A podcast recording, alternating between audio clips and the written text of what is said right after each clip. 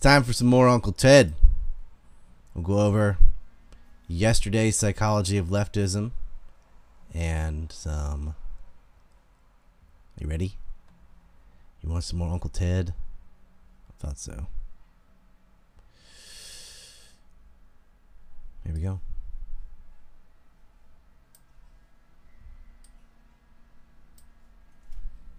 In 1995, an American man took it upon himself to single-handedly challenge the entire post-industrial truth regime. Theodore Kaczynski sent bomb threats to mainstream media institutions, along with a demand to publish his manifesto, Industrial Society and Its Future. These were not the ramblings of a deranged terrorist, however, but rather the most pungent critique of industrial society since its emergence, conceived by a 167 IQ genius. The New York Times and Washington Post responded by printing the essay in its entirety, marking the birth of an ideological movement that would later gain notoriety under the name anarcho-primitivism. This two-part series is intended to cover the major points of analysis in Kaczynski's manifesto. This video will explore his psychological deconstruction of contemporary leftism, which he identifies as symptomatic for the deeply troublesome state of our society. The second video will highlight his assessment of the negative relationship between technology and human freedom. Kaczynski defines contemporary leftists mainly as socialists, collectivists, politically correct types, feminists, gay and disability activists, animal rights activists and the like. What these fragmented groups all have in common though are two psychological tendencies, feelings of inferiority and over-socialization.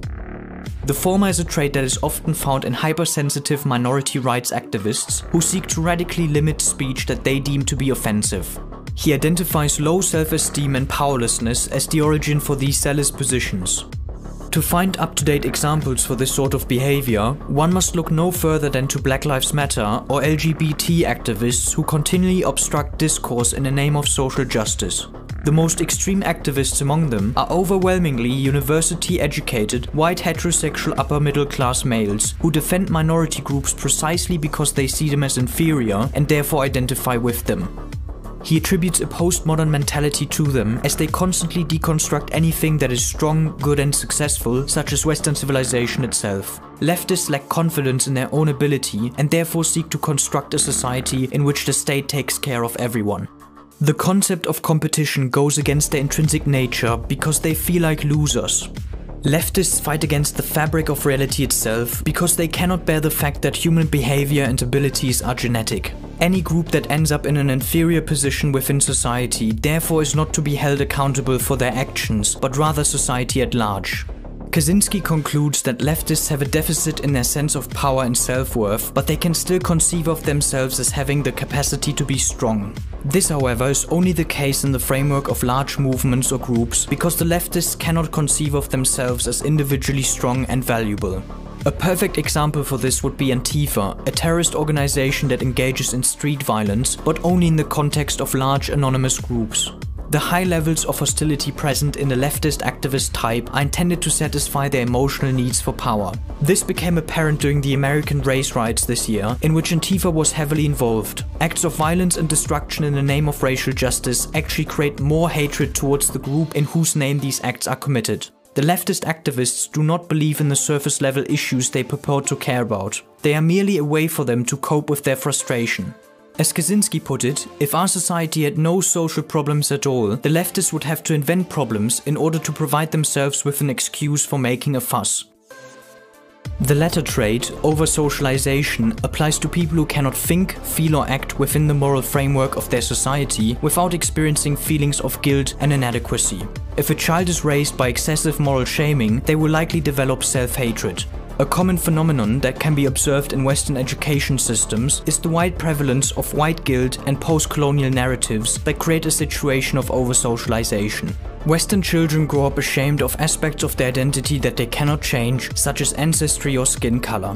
These children are often so over-socialized that they cannot even experience unclean thoughts that go against the accepted moral narrative of the Western truth regime. Kaczynski therefore proposes that the most zealous leftists, such as university intellectuals, are also the most over-socialized people in our society.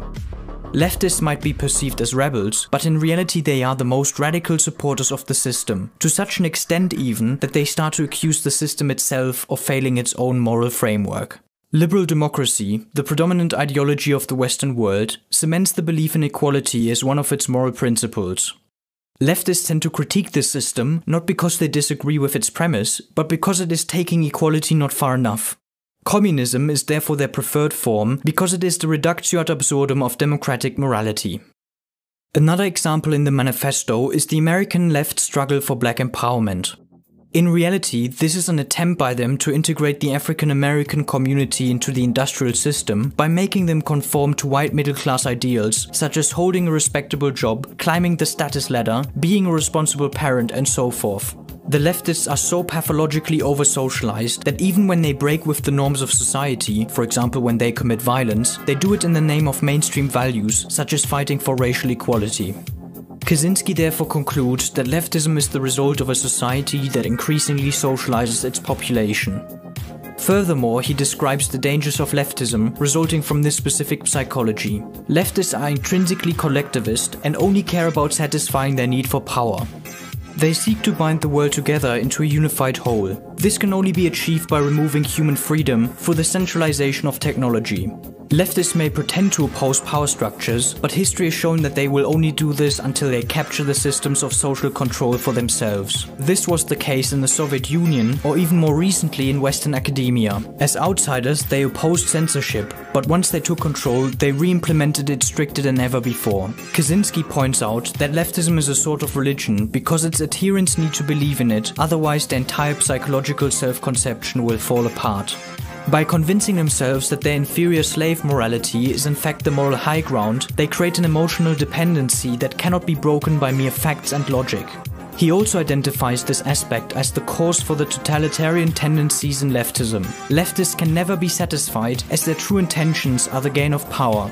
Even if society would satisfy all of their current desires, within a few years the leftists would again succumb to their desire to complain about non-issues just to impose their solutions on others. Because of their high levels of socialization, the leftists cannot pursue power in a normal way. They have to force their morality onto others. Their belief in the greater movement is so strong that especially weaker leftist types can never doubt it in public, even if they disapprove of its actions in private. Again, one can look at the George Floyd riots of this year, where the leftist mainstream media in particular would outright deny any acts of violence and looting committed by so-called peaceful protesters. Kaczynski identifies collectivism, social engineering, and a disdain for any form of competition as leftist characteristics. The most dangerous type, according to him, however, are over socialized crypto leftists. They tend to work under the cover of bourgeois methods towards achieving their ideologically and psychologically motivated goals. Groups that often fall into this category tend to be bureaucrats, journalists, teachers, and lecturers that are true believers in a collectivist ideology. Ted Kaczynski's great achievement in his ideological deconstruction is the conclusion that leftism should rather be classified as a mental condition instead of a coherent political movement. When viewed from this perspective, a lot of absurd positions held by leftists suddenly make sense. They never intend to solve issues reasonably, but rather aim to satisfy their pathological need for power. Ultimately, this is the reason why leftism is a dangerous totalitarian force that always ends up being incompatible with human freedom. How industrialized society creates the leftist psychology and its overall impact on the future of human society will be covered in the next video.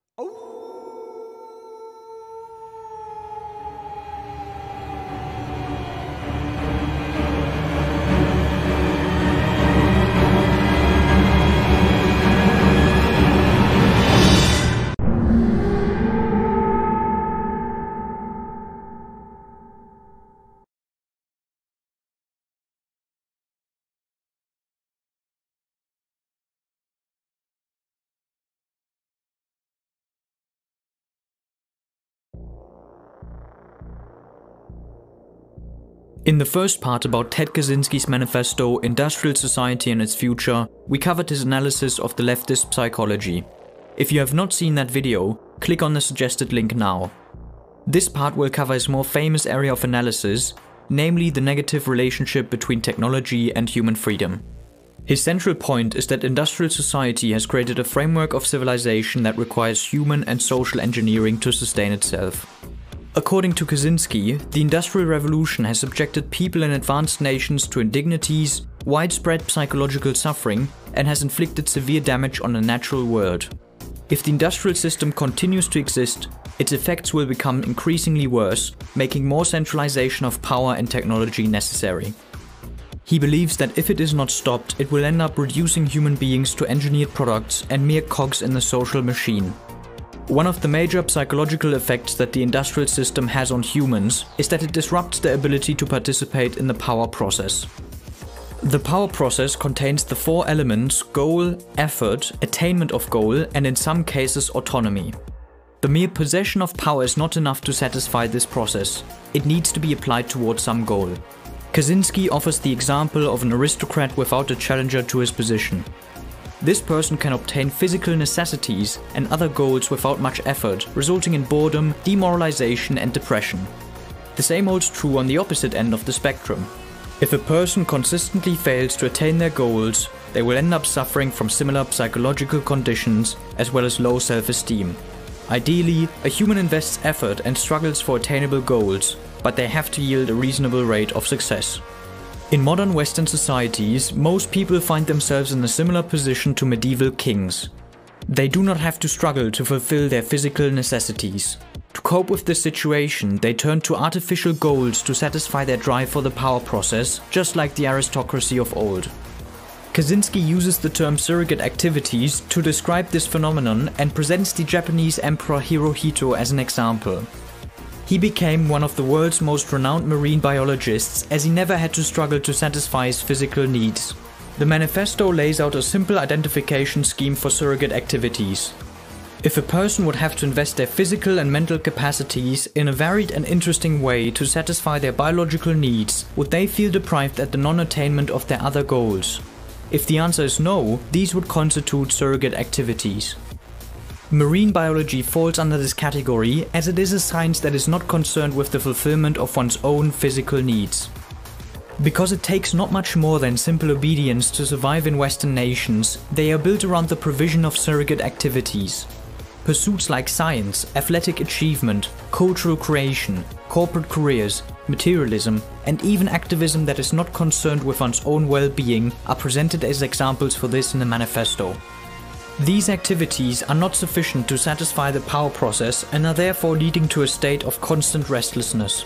An aspect of this is that people satisfy their physical needs by functioning as parts of an immense social machine and not on their own. A lack of autonomy plays a large factor for some humans as they need to take an independent and self directed effort towards the attainment of their goals, either on their own or within a small group. The large-scale collective that is industrialized society prevents this by increasingly influencing the lives and decisions of its subjects, preventing them from achieving a sense of power and self-worth. Failing to experience the power process in a meaningful way leads to demoralization and inferiority feelings, which are the origin of the leftist psychology discussed in the previous part.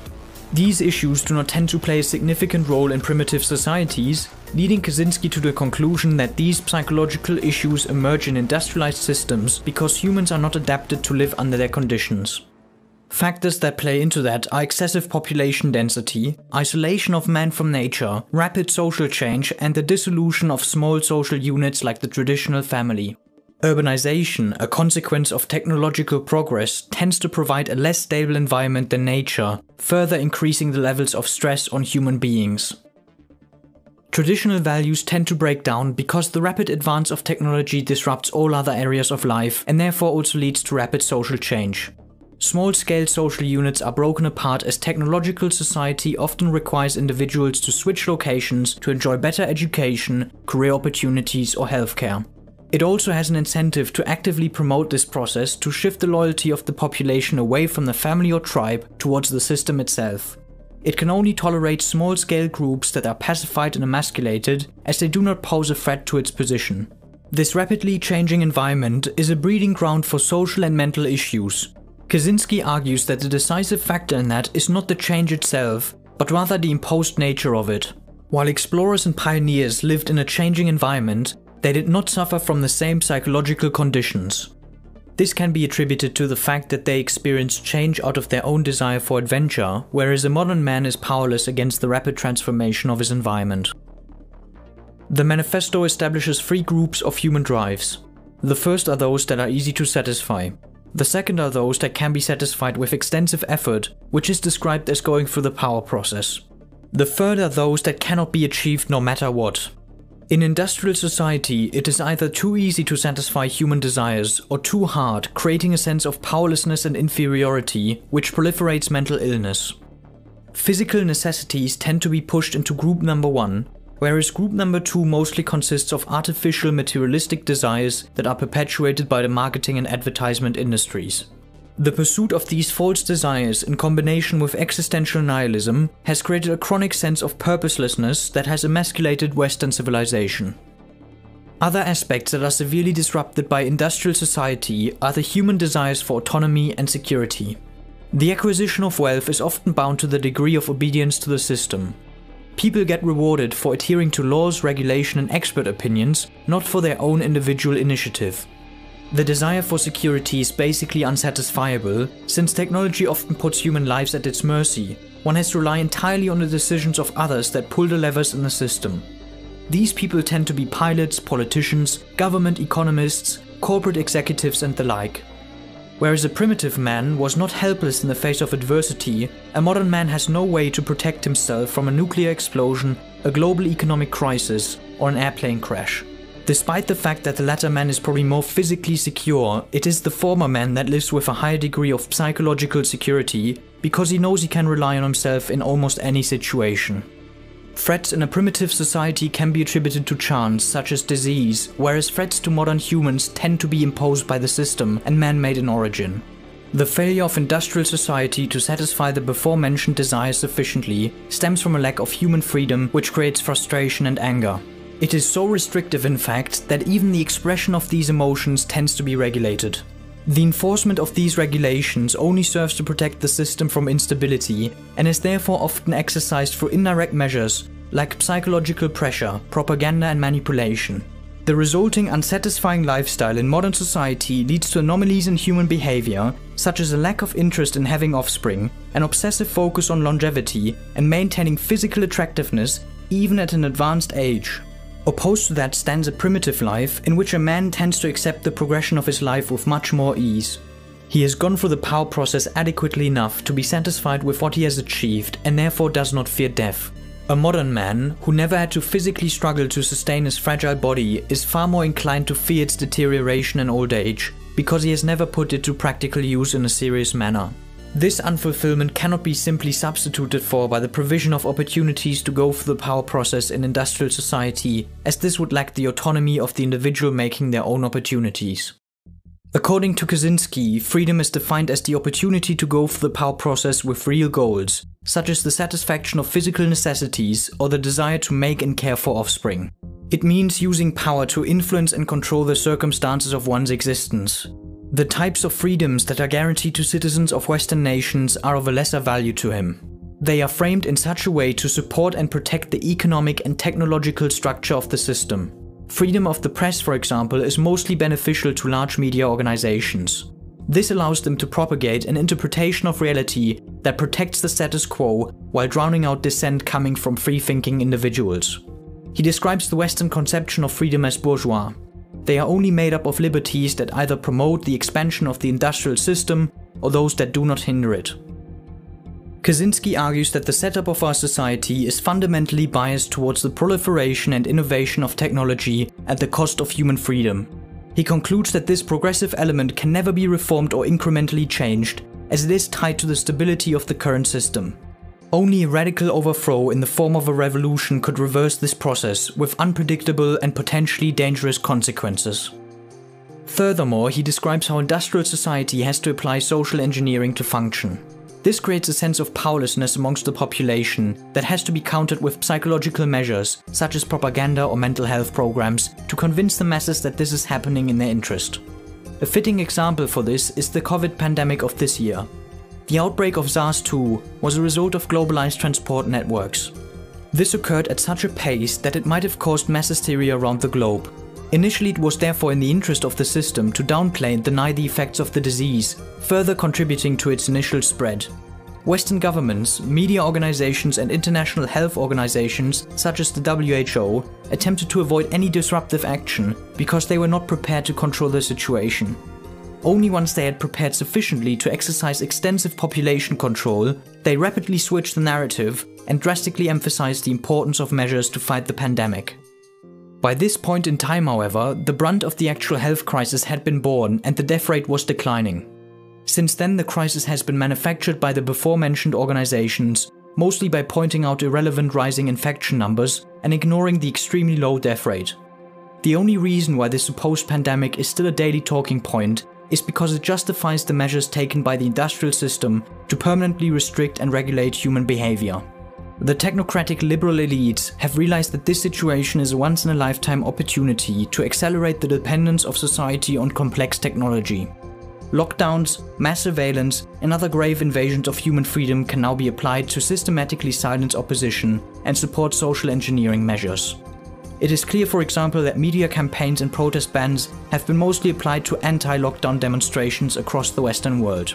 Protests that do not threaten the industrial system, however, have been tolerated and used as a way to create violence on the streets to keep the average frightened citizen at home. As Kaczynski puts it, the system has to force people to behave in ways that are increasingly remote from the natural pattern of human behavior. The more people receive checks from the government, dial into work online, or get their food and essentials delivered by logistical transport operations, the more influence does the system exercise over the individual. Life in Western society is dependent on the cooperation of millions of people and machines.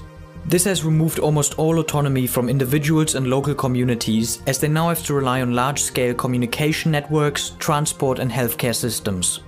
The system cares only about sustaining itself, and this is why it reacts so detached from human desires in threatening situations, such as the COVID pandemic. When a new disease threatens to shut down the global transportation framework, it seeks to prevent a panic. Once the actual threat is over, it creates the panic to justify an extension of its powers. The actual well-being and health of humans is not relevant to the industrial system. Gaining autonomy from the system is next to impossible, even for small business owners that are not influenced by large organizations. They have to adapt new technologies that are developed by large organizations to remain competitive and are therefore still reliant on them. Even the supposed positive effects of the technological regime bear negative consequences for human freedom. If medicine innovates to a point where it can effectively cure cancer or diabetes, it will cause an increase of these traits in the gene pool of the population. As a result, it will increasingly turn to genetic engineering or eugenics programs, such as abortion, to keep the prevalence of these diseases in check. The broad population will accept these measures because they allow them to function within industrial society by reducing the effects of physical and mental illness caused by the system itself. The competitive pressure will force the minority of people who reject this interference with nature either into the lower strata of society or into grudging compliance. What applies to this case applies to all other technological innovations. When they are introduced, they might be optional at first, but soon they change the entire setup of society and therefore force individuals to use them. One could imagine that the introduction of an effective COVID vaccine will be optional at first, but refusal to take the injection will lead to restrictions down the line. It might exclude individuals from participating in the workplace, using public utilities, and even limiting their ability to move freely. These unique technological advances might appear to be desirable when viewed on their own. The combined effect of all technological advances since the Industrial Revolution, however, has created a civilization in which the fate of the individual man is reliant upon the decisions of politicians, corporate executives, anonymous technicians, and faceless bureaucrats. The population becomes fully dependent on these technologies and the organizations that provide them. Technology, therefore, is a more powerful social force than freedom. Especially people that tend to be involved in the research and development of technology, like technicians and scientists, will ignore the negative consequences of their work for human freedom. This can be attributed to the fact that their craft is their surrogate activity, which makes them psychologically dependent. Other institutions use technology because it serves them to advance their own interests. Industrial society therefore knows no compromises, because the mere existence of complex technology provides incentive enough for some organizations to accept the wide reduction of human freedom. One can therefore either reject and seek the complete destruction of the industrial system, or one can embrace it but must also accept its dramatic consequences. Ted Kaczynski famously advocates for the former approach and calls for a potentially violent revolution against the industrial system. His justification is that the revolution will have negative short term effects but it will prevent a lot of the negative long term effects that would emerge if industrial society is allowed to exist into the future. He predicts that the following decades might be the ideal window for revolution, as the pressures of industrial society on the human psychology will inevitably create social unrest that threatens the survival of the entire system. This statement was published 25 years ago, and history has proven his predictions in this regard to be correct. Since the early 2000s, Western nations have been experiencing more and more social instability and stress. He argues that civilization has always put pressure on human beings to adjust their behavior in the form of socialization. In the pre industrial age, societies would simply start to collapse if their population was pushed too far. This, however, is not the case in the industrial system, as it invents ways to modify humans in such a way that they adapt to more societal pressure. Some of these tools are drugs, mass surveillance, propaganda, and entertainment. If a person gets depressed because they cannot satisfy their need for the power process sufficiently, the system just prescribes them antidepressants.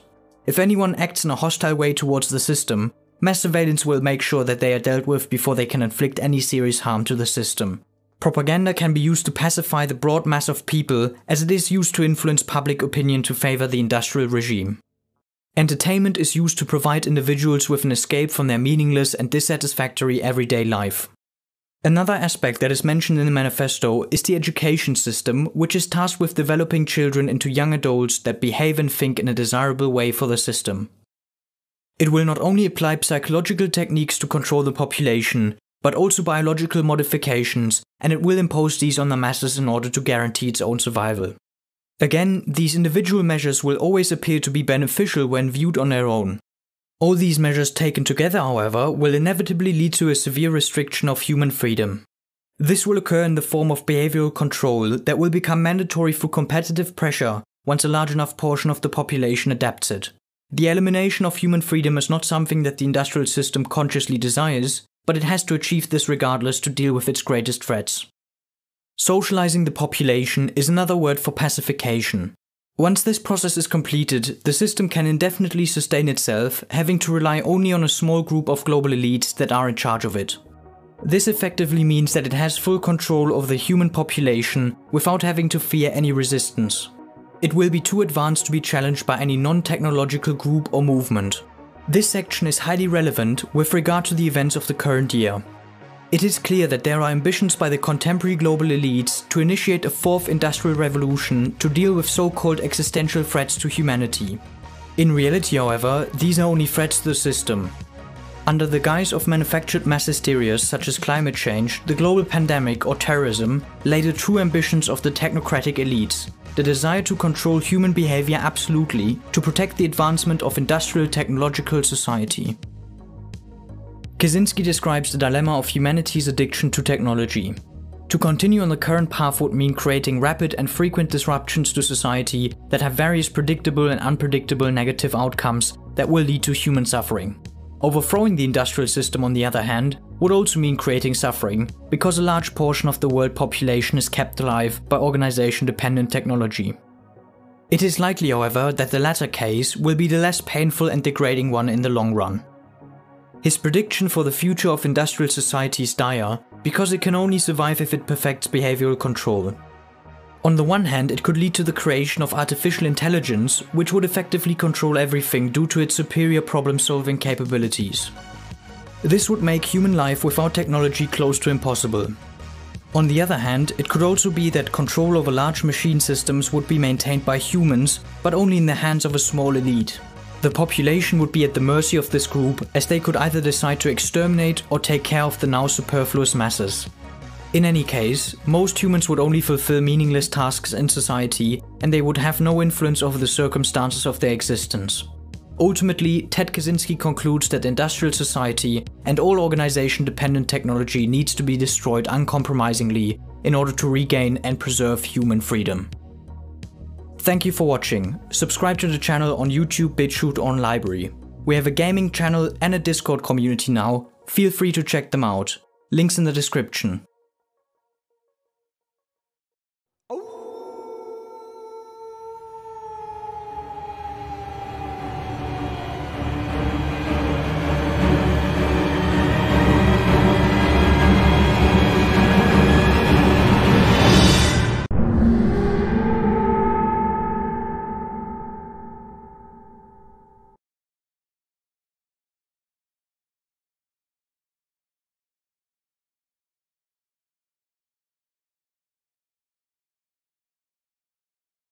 'Twas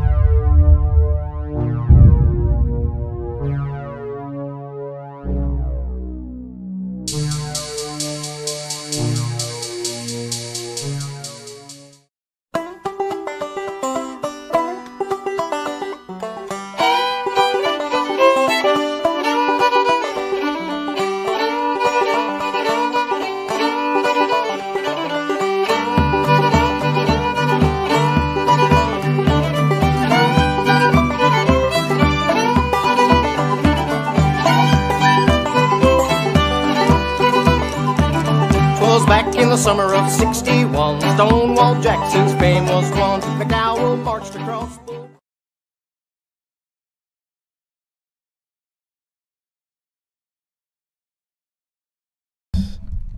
Bam. I think I ended it. Boom.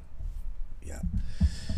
Um, let me give you the bottom feeding, low brain, double digit IQ take on Ted Kaczynski. Well, why are you using a computer if it's anti tech? You didn't understand a fucking word that was just said if all you got out of that is technology bad. That's not what he fucking said. Jesus. I just some of these people I was waiting for it, right? Well, let's just go live in the woods. It's not what he fucking said. He's showing you a side effect of technological society on the population, starting with leftist psychology. It's a mental disease. These people who are immersed in an enraging inferiority complex, uh, who basically have no talents. They're not creative. They're not smart. They're not good looking. They're not strong. They're not anything. That's just look at Antifa, BLM. It's a bunch of decrepit, weird, androgynous soy boy losers. They band together in rage on behalf of the system, not against the system.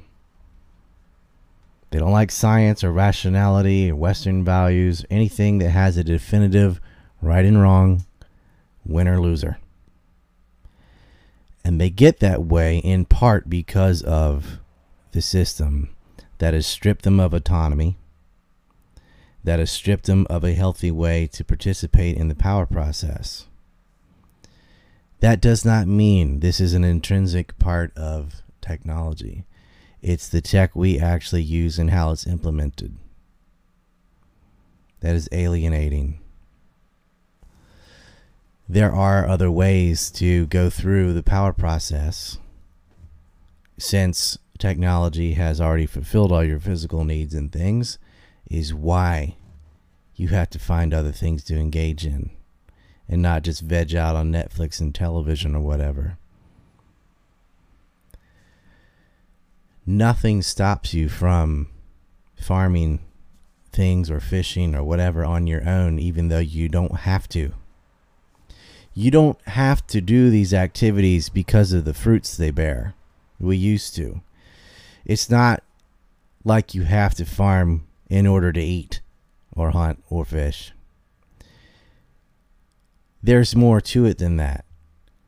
You got a lot more out of these activities than just the food. It's the actualization of your potentials that gives you a sense of fulfillment. That's what he's talking about in goal attainment.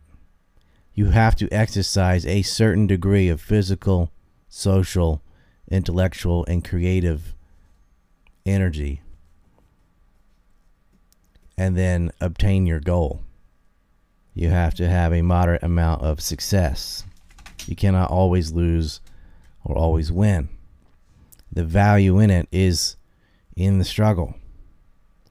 If you do not participate in activities that push yourself into exercising these potentials, you will feel depressed and all these negative things that have come from technology stripping out um, a position where you're forced to do those things. Now you have to choose to. So it doesn't matter if it's martial arts or whatever. you know, weightlifting, something to do. You need physical activities, you need intellectual activities, you need to engage in creativity, you need a certain amount of social skills, interactions with other people to be healthy. Tony Robbins could pick up the ball from here and show you what you ought to do. We have so many psychologically damaged people because they're not engaged in any of these things. They go to school, they sit there six hours a day, they be obedient, they do their homework, then they go into escapism stuff. They're not. There's a difference between playing a game because you enjoy it and playing it because you hate your life and you need something else to engage with, so you stop thinking about the other things. Same with drugs or whatever. You could do drugs because you enjoy them. You could also do them to escape your life. That escapism is a temporary relief that leads to larger problems down the road. We're going to be discussing Uncle Ted over on ANC Discord, probably today. Let's check the bigot arena first. Lone Star Texan pops a cherry with a dead Hamilton, says, Fuck libtard commies, they are our enemy. As my savior once said, they are of their father, the devil. I hear you, man. Anderson Paladin uh, puts up the the hilltop, says Dragnalon forever. Double diagonalon. Ernie Truth for three says, Rye, my guy, off topic, but were you taking uh, wrestling yesterday. One libtard I want to convert is Jim Cornette.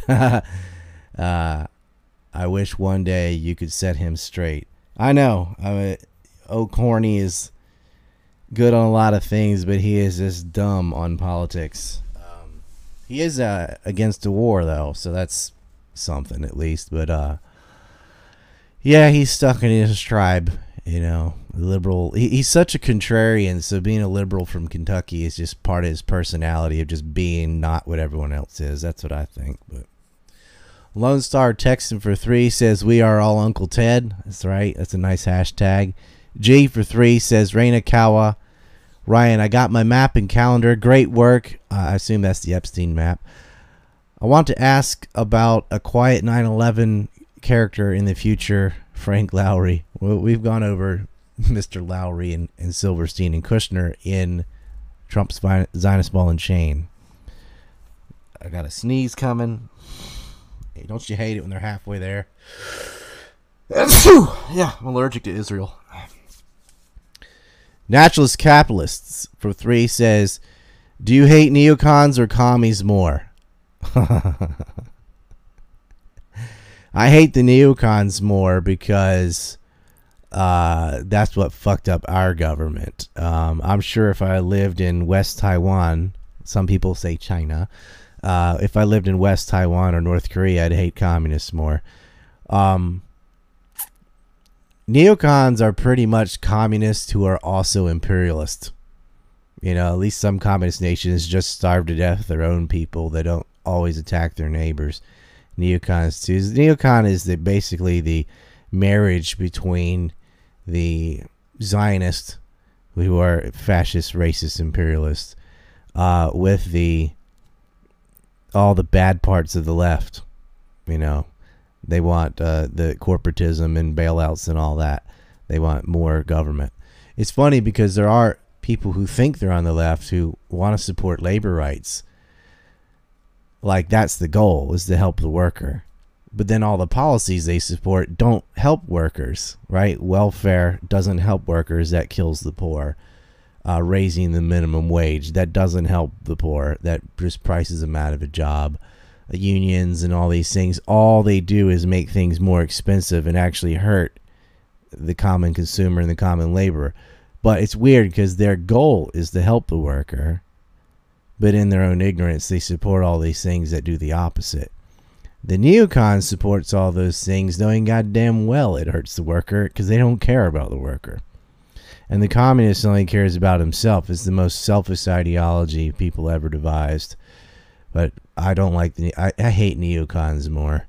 I mean, I have the anti-neocon report, but it's a cunt hair different. Like, communists are right there with them. Communists are just useless. Neocons are dangerous. Uh, Blue Lives Matter. Uh, are you going on no more news anytime soon? Not that I know of. DJ Cogdill, I'm going on Ralph Retort Thursday about uh, RFK stuff. Should be a good talk. Are there any Civil War talks coming up? No, but I put on my new, new, new Twitter, I put some pictures up of Bastard Lincoln's uh, stepbrother Wesley and his uh, his birth origins, shamefully in North Carolina. Whatever, you know, Lincoln and his sister lied about their birth order, trying to hide Lincoln's bastard path, uh, past. Uh, Thomas Lincoln's not his father. His father was also named Abraham. I'll let you guess on the last name, and uh, he was a bastard. He slept with his servant, and uh, they had slaves too. His father was a slaveholder. Anyway, uh, Civil War talks. Um, I don't know. I was explaining the SS Harriet and stuff to people the other day. There's a lot of stuff on DawsonTime.com, D A W S O N time.com. Uh, go watch the Civil War marathon on there. If you have requests, like specific thing in the Civil War you, you want us to do, I think that can be arranged. You're gonna get me triggered on stinking Lincoln. Rolf Peterson says, "Looking good. Thanks for your work. Hey man, thanks for the the eight dollars and fifty cents. Entropy has been a, a godsend. I'll tell you that. We all they did is support free speech. They're like they have the same rules as YouTube, except they actually obey them. They don't they don't stretch it and say, "Oh well, anything I disagree with is hate speech, therefore I can d- can just censor whatever." Voluntarist pops in with the dead Alexander Hamilton says, "Can't stay. I'll catch it on your site if you upload it. Also, uh, maybe put the Killdozer anniversary on your next calendar. I enjoy your work very much." You know, I agree. Killdozer has to get on there. Tread on them. Absolutely. Killdozer will be on the uh, 2022 calendar for sure. Now we've got a lot of films on ANC Report. They're free.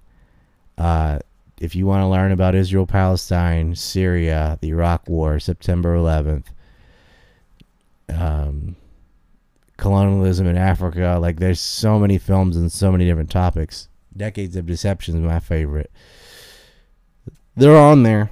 We're just selling two of them right now. Everything else is is free. Members can watch it if you are a paladin or above. So, how'd you like Uncle Ted? Scary, eerie, how right he is. 26 years ago, he wrote this. If you write to him in jail, he will write you back. He likes riddles, by the way, but you have to put the answers in because the guards are going to read everything and, you know, they'll throw it away if they think there's a cryptic message.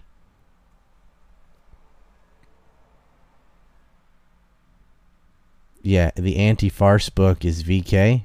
Uh, P1 Dizzy just put a link in the sidebar.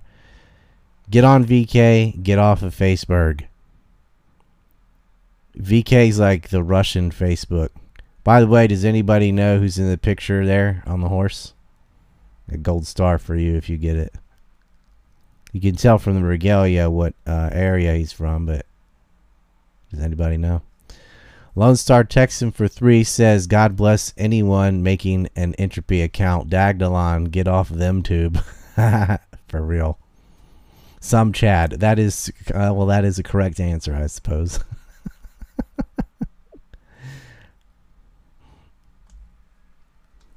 All right. That is the bigoted arena. Oh, another one. Lone Star Texan with three says, God bless anyone. Oh, I got that one. All right. Thought it. It just popped up on the other side. Whatever. Someone's got a picture of Uncle Ted as their um, avatar. That's awesome. no, it's not Crazy Horse. Crazy Horse is 10 feet tall.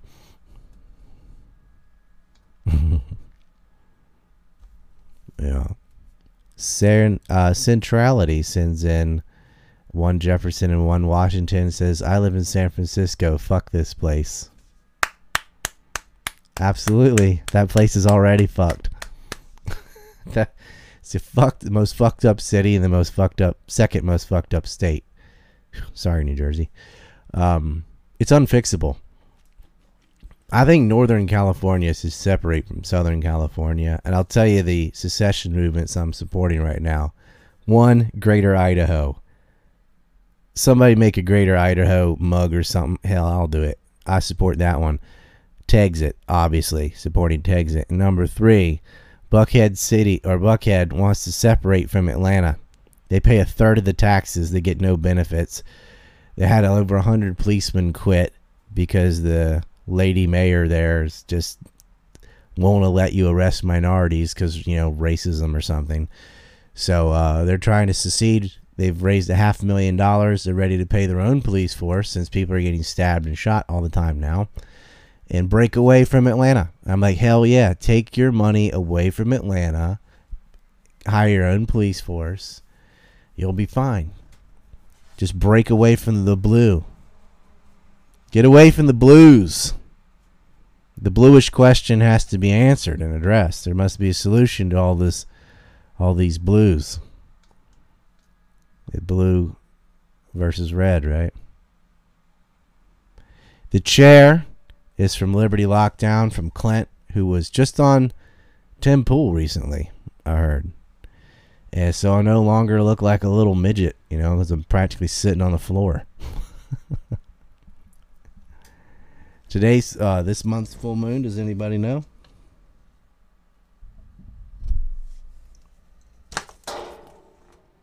We got Hate Richard Perle Day coming up. That's basically every day for me.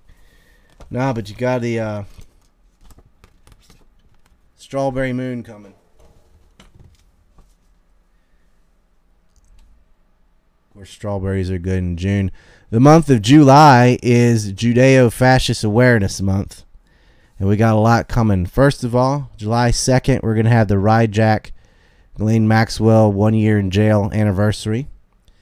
July 4th, Independence Day, we've got over 2,000 videos from the ovened YouTube account that are all on the same day going to be made public on PeerTube so you can have fun going through the archives. And then July 7th, we've got the anniversary of Epstein's arrest, and we're going to do a marathon of all the Shaun Attwood interviews and Epstein interviews I did back to back to back to back, things like nine hours long. And what I'll do is, as that's playing and Entropy's open, we'll jump on Discord and discuss or whatever. And, you know, a lot of you have heard it probably, and no one's going to sit and listen to that whole thing. But just link to it throughout the day and have people come on, you know, say, hey, you want some Epstein stuff? Go watch the marathon. Then, of course, that will self destruct. Uh, Jack will be involved in that as well because of reasons. It's July. Why not? So, triple holiday there. Ghislaine's still in jail. Epstein's dead, and the 4th of July.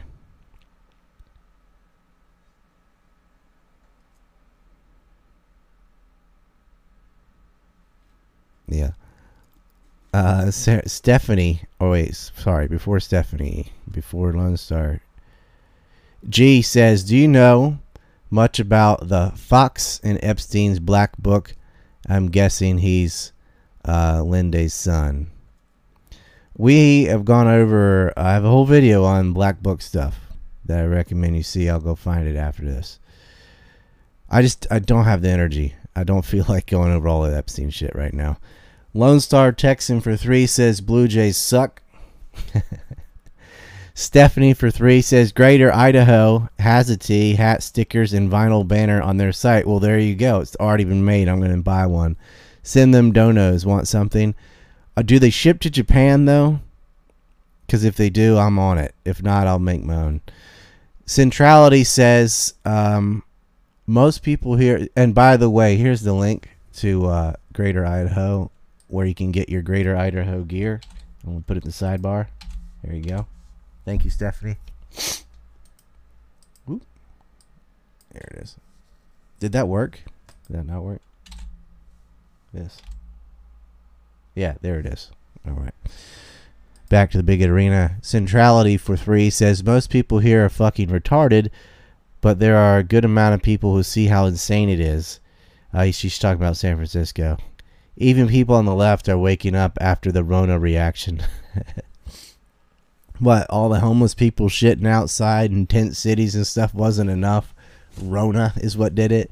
Why? Because they couldn't go to their, sit inside of their favorite restaurant. Is that finally shook shook them enough to, you know, break them into looking at reality in the face? San Francisco, it's Pelosi, Kamala Harris, and Maxine Waters, all from the same city. It's like the three bitches of the West, the wicked bitch of the West, all of them. Like, somebody better check Hillary's birth record. You never know. I mean, look Pelosi, Kamala, and Waters. Ugh. Thanks, San Fran. We should just wall that city in. The place is broken. It's retarded because you have a whole generation of people that smoke pot as teenagers and they all grew up stupid. And so you end up with San Francisco. You're not going to get on a list if you write Uncle Ted. Just write him and say, you know, the manifesto really made you think that he's right about everything, you know, except for mailing bombs, obviously. He did that. If he did that, he's framed. He was tortured by Henry Murray at Harvard. Did they did psychological experiments on their students from the OSS? Lived to be 95. Total piece of shit. Murray, re, re, re. You found me. Yeah, this is the the old backup YouTube channel, Reina Kawa, and we're going to make a backup backup YouTube channel for when uh, they show uh, this one. The Gestapo of YouTube that is pro-war, pro-pedophile, pro-racism, all the things they pretend not to be but actually are. They censor voices. Anything that's not part of the radical left, they're getting rid of it.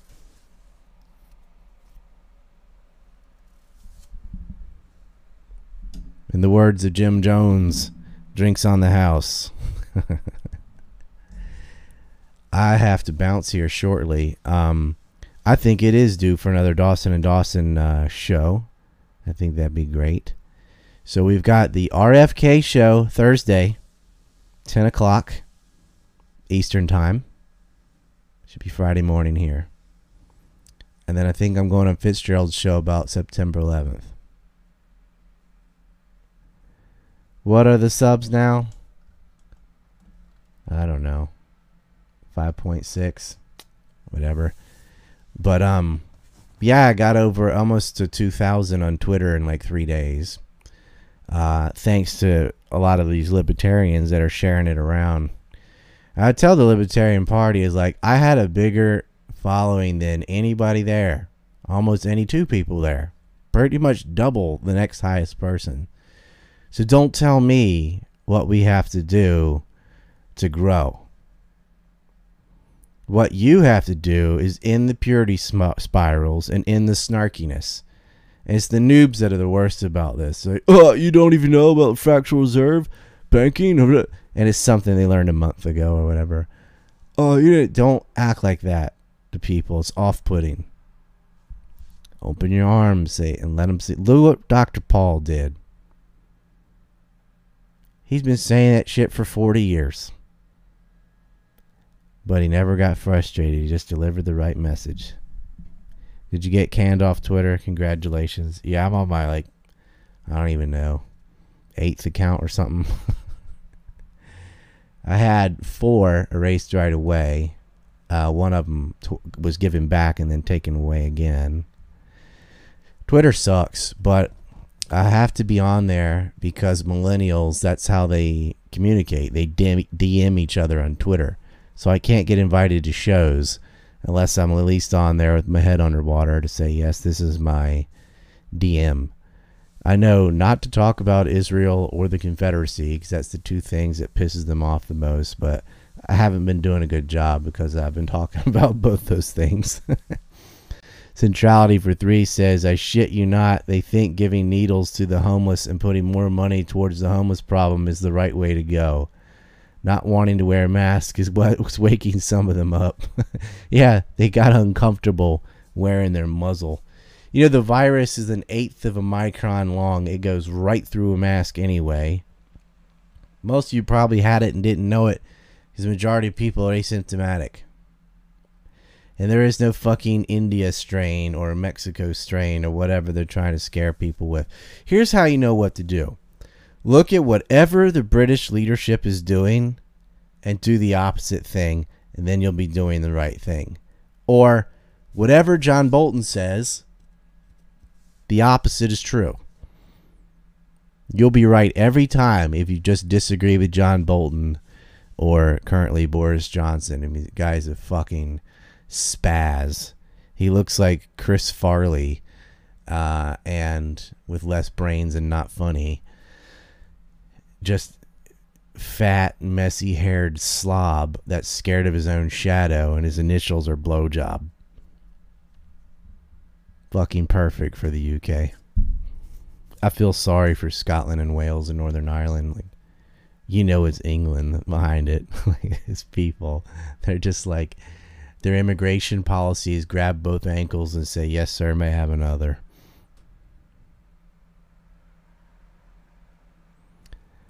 Yeah, and it's in Ireland too. Just tell them to fuck off. Like the cure for COVID is turn off your TV, take off your fucking mask, and go about your business. It's not. It's a non-issue. It's not a threat. If you're not morbidly obese or over 80 years old, you don't have to worry about it. What you have to worry about is the government using this to strip away more of your freedoms. It's that old attitude, Facebook too. We know better. So they said you're not allowed to say it's from Wuhan. Turns out it was from Wuhan. But no one was allowed to say it. Because Facebook and Fauci decided they know better. They're the liberal elite. We got 19 in the Bigot Arena, by the way. Here's a link. You, we're not allowed to do normal super chats, so you can come in here to this link that Raina is posting to do shekel chats. DJ Cogdill says, "But but but Rye, I thought the truth had to be surrounded by a shield of lies, and I thought you were supposed to climb your comb your hair with a balloon every day." Yeah, that's what Fauci did with the mask no mask crap. He decided to believe in John Dewey's notion of the noble lie, like the peasants can't handle it or whatever. I'm going to go with Jesus Christ instead of uh, John Dewey and say, tell the truth. The truth will set you free. Just tell the truth. And the truth is, we don't need these blueberries.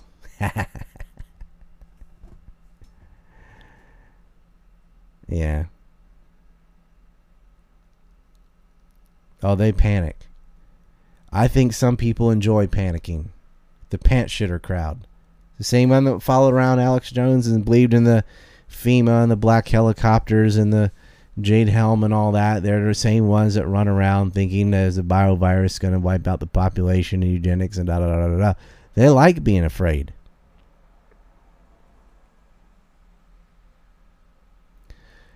The experimental gene therapy that they're parading around as a vaccine is killing some people. More, you have a high if you're young, you have a higher chance of getting fucked up from the gene therapy than you do from the actual virus and you definitely have a higher rate of having a financial burden because of the overreaction to the virus. Thanks, you government. You like that, Doc? I don't know which one you're referring to, but anyway. Let me uh show you what's behind door number one. Free Julian Assange. Should start saying it every day. But you can see how sincere the FBI is in their investigations when they're spending all this time on the joke Capitol riots and not even today on Seth Rich. And you can see the concern for whistleblowers and truth telling when Julian Assange is in jail, Mordecai Vanunu's in jail, Snowden's in exile and the Pelosi's and the Clintons and the liars, the Fauci's, they walk around. Fauci's walking around, that little smurf, free, right now, when he financed very dangerous experimental lab experiments on coronaviruses in China. Excuse me, West Taiwan, mainland Taiwan. China doesn't exist. Do what they do. Oh, what could go wrong? You're going to let the communists be in charge of safety procedures for deadly viruses. It's like turning on a chainsaw, putting it on the table, and telling a bunch of three year olds not to touch it. What could go wrong?